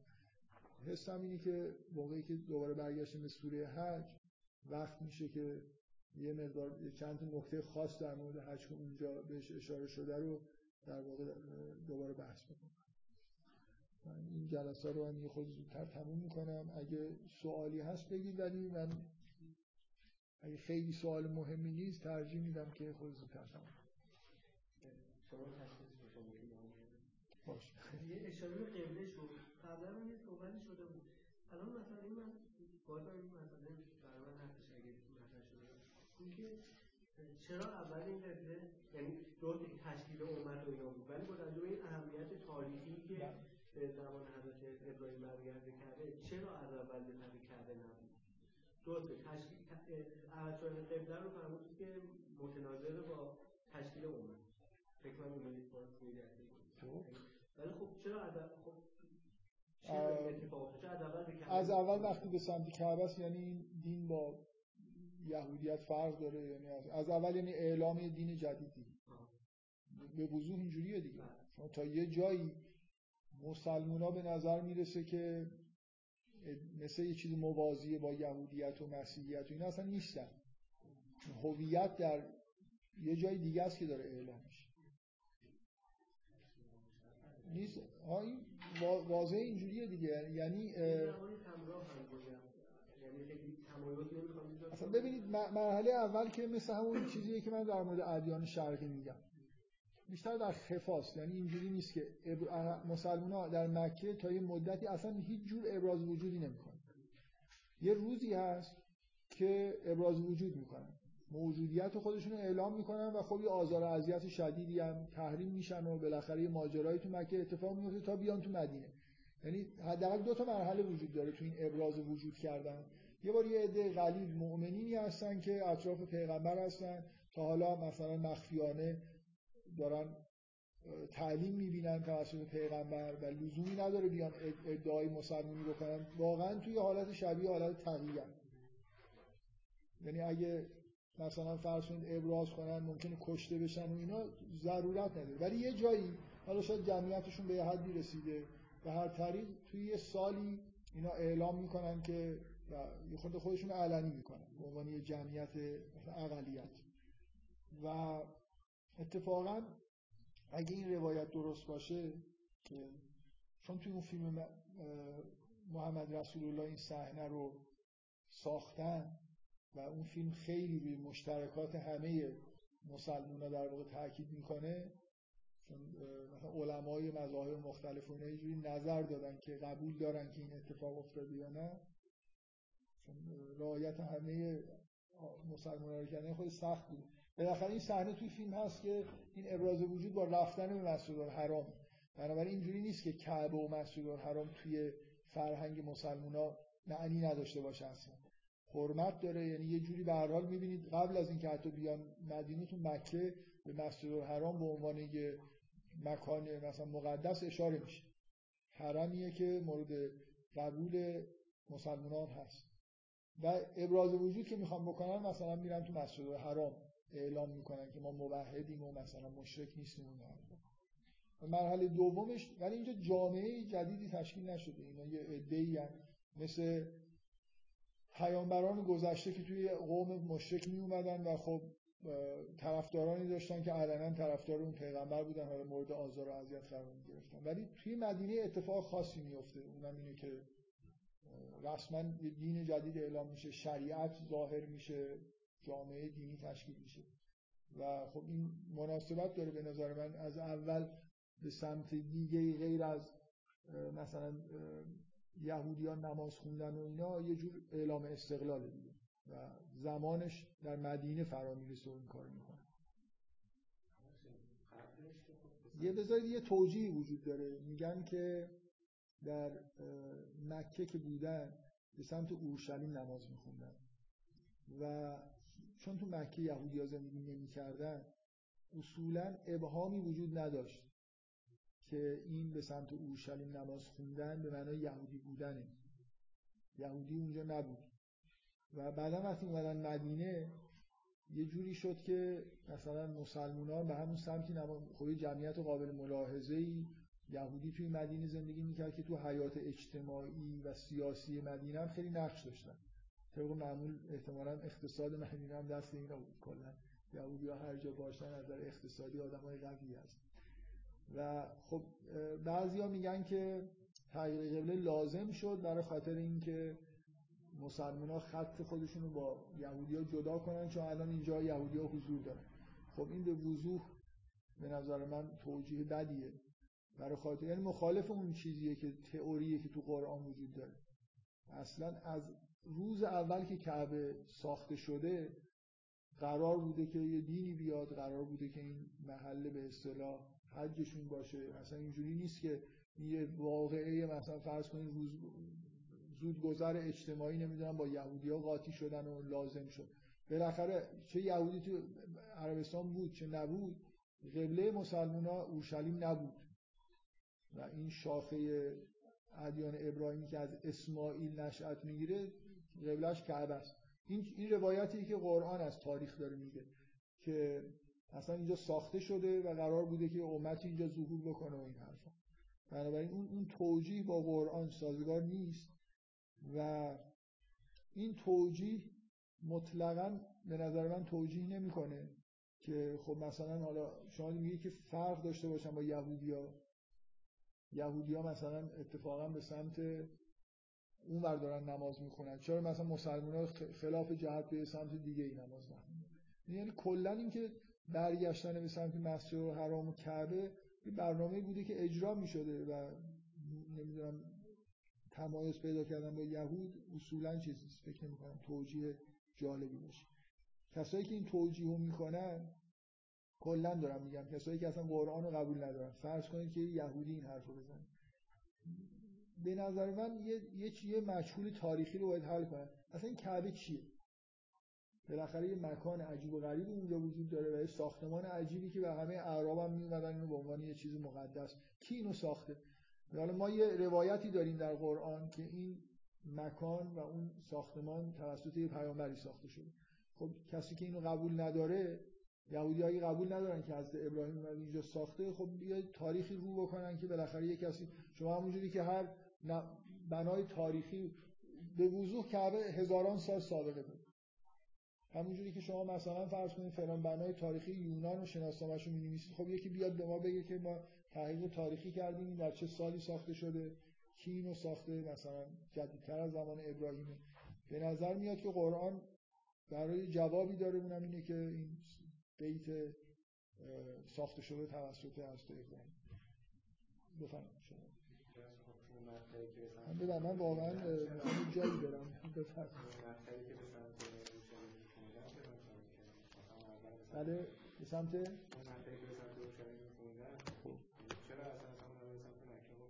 من, من همینو جواب دادم. ببینید یه جواب معمول اینه که اونجا بتکده بوده.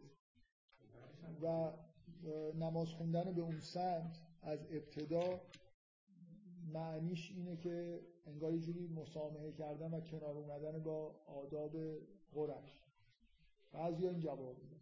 من به نظرم میاد که اصلا جدا شدن مسلمان ها از ادیان توحیدی موجود مشکل داشته.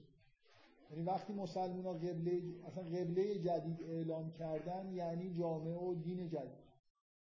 بلافاصله شریعت میاد اصلا یه چیزی به اسم اسلام شکل می‌گیره در مقابل مثلا یهودیت و مسیحیت. این در یه لحظه ای توی مدینه این اتفاق افتاده وقتی که جامعه دینی به وجود اومده. بنابراین از روز اول این خط و مرز کشیدن ها مثل اینکه مسلمان ها خودشون کلا از دارن به عنوان یه هویت جدیدی برای خودشون از نظر دینی قائل میشن به نظر من طبیعی که وجود نداره. من هم همون مرحله قبل من هم مرحله قبل رو دارم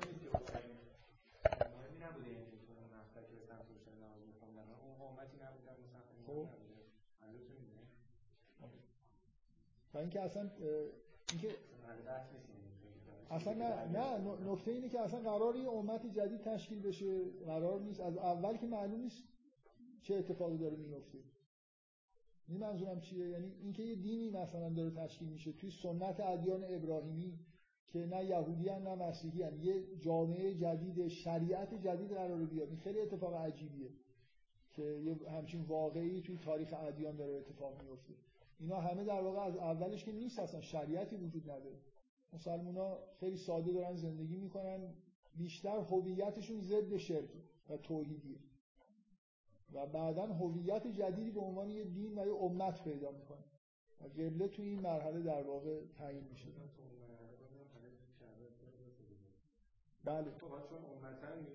آره نه اصلا کلا یه, یه توجیه اینه که وقتی تو مکه هستن نمی‌خوان با مشرکین قاطی بشن. وقتی میان مدینه نمی‌خوان با یهودی ها قاطی بشن.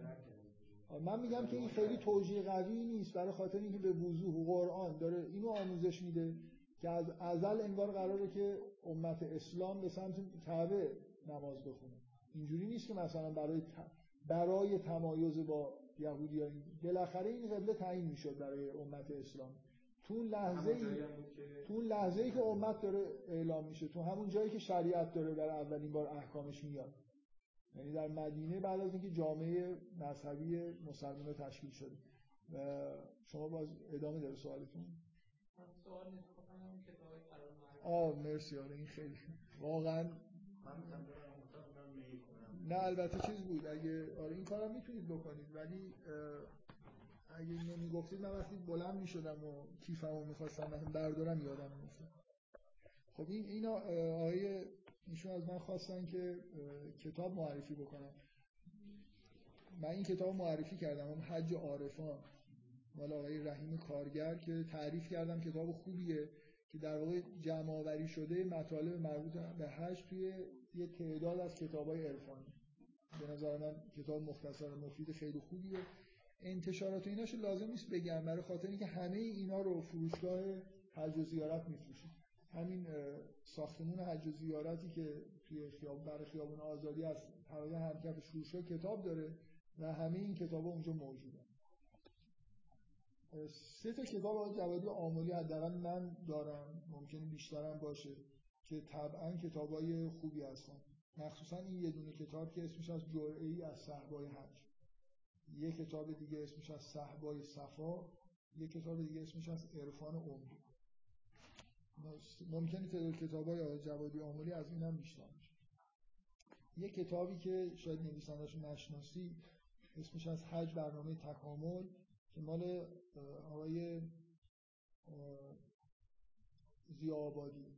نمیشون از روحانیون معتبر تهران هستن که سنشون الان خیلی زیاده. توی مسجد توی دربند نماز می‌خونن. مرتب جلسات تفسیر قرآن دارن و خیلی هم ازشون این جلسات هر مدتی تنظیم میشه و چاپ میشه. به احتمال زیاد این نتیجه همون جلساته. البته در مورد تفسیر سوره خاص مثلا حج و نیست. کتاب خوبیه. بین همه این کتابایی که دارم میگم از همه بیشتر تاکید روی مسائل اجتماعی تو این کتاب. و اینجوری نیست که فقط بحث‌های عرفانی. برای خاطر اینکه متمرکز روی قرآنه و طبعا این مسائل اجتماعی هم توش هست. حتی در مورد جنگ هم صحبت یا شدید الله و یه کتاب دیگه که به نظر من کتاب خوبیه اسمش از حج در آینه شعر فارسی. دو تا کتابه من با این عنوان شبیه به این که یکیش هست همین حج در آینه شعر فارسی آقای محمد شجاعی نوشته. یک کتاب دیگه هم هست که اون خوبیش اینه که نه فقط توی شعر مثلا یه بخش جالبی داره که هشت توی سفرنامه ها. این بخش از سفرنامه ناصر خسرو سفرنامه ابن بطوته اینکه کلا هر کسی توی ادبیات فارسی چیزی ثبت کرده که رفته حج چی دیده و چه جوری بوده یه قسمت هایشو بله. آقای جعفریان در مورد آثار تاریخی که الان توی مکه و مدینه هست که کتاب معروف داره. ولی اینکه من میگم آره نمی‌دونم. من ندیدم. فکر نمی کنم این کتاب مال آقای جعفریان باشه. برای دو تا کتاب با این محتوا که حج و توی شعر یا ادبیات فارسی بررسی کردن وجود داره. من این کتابا رو که به نظرم کتاب مفیدی هستن آوردم. باز برید اونجا یا عالم کتاب دیگه هم می‌تونید انتخاب کنید. 我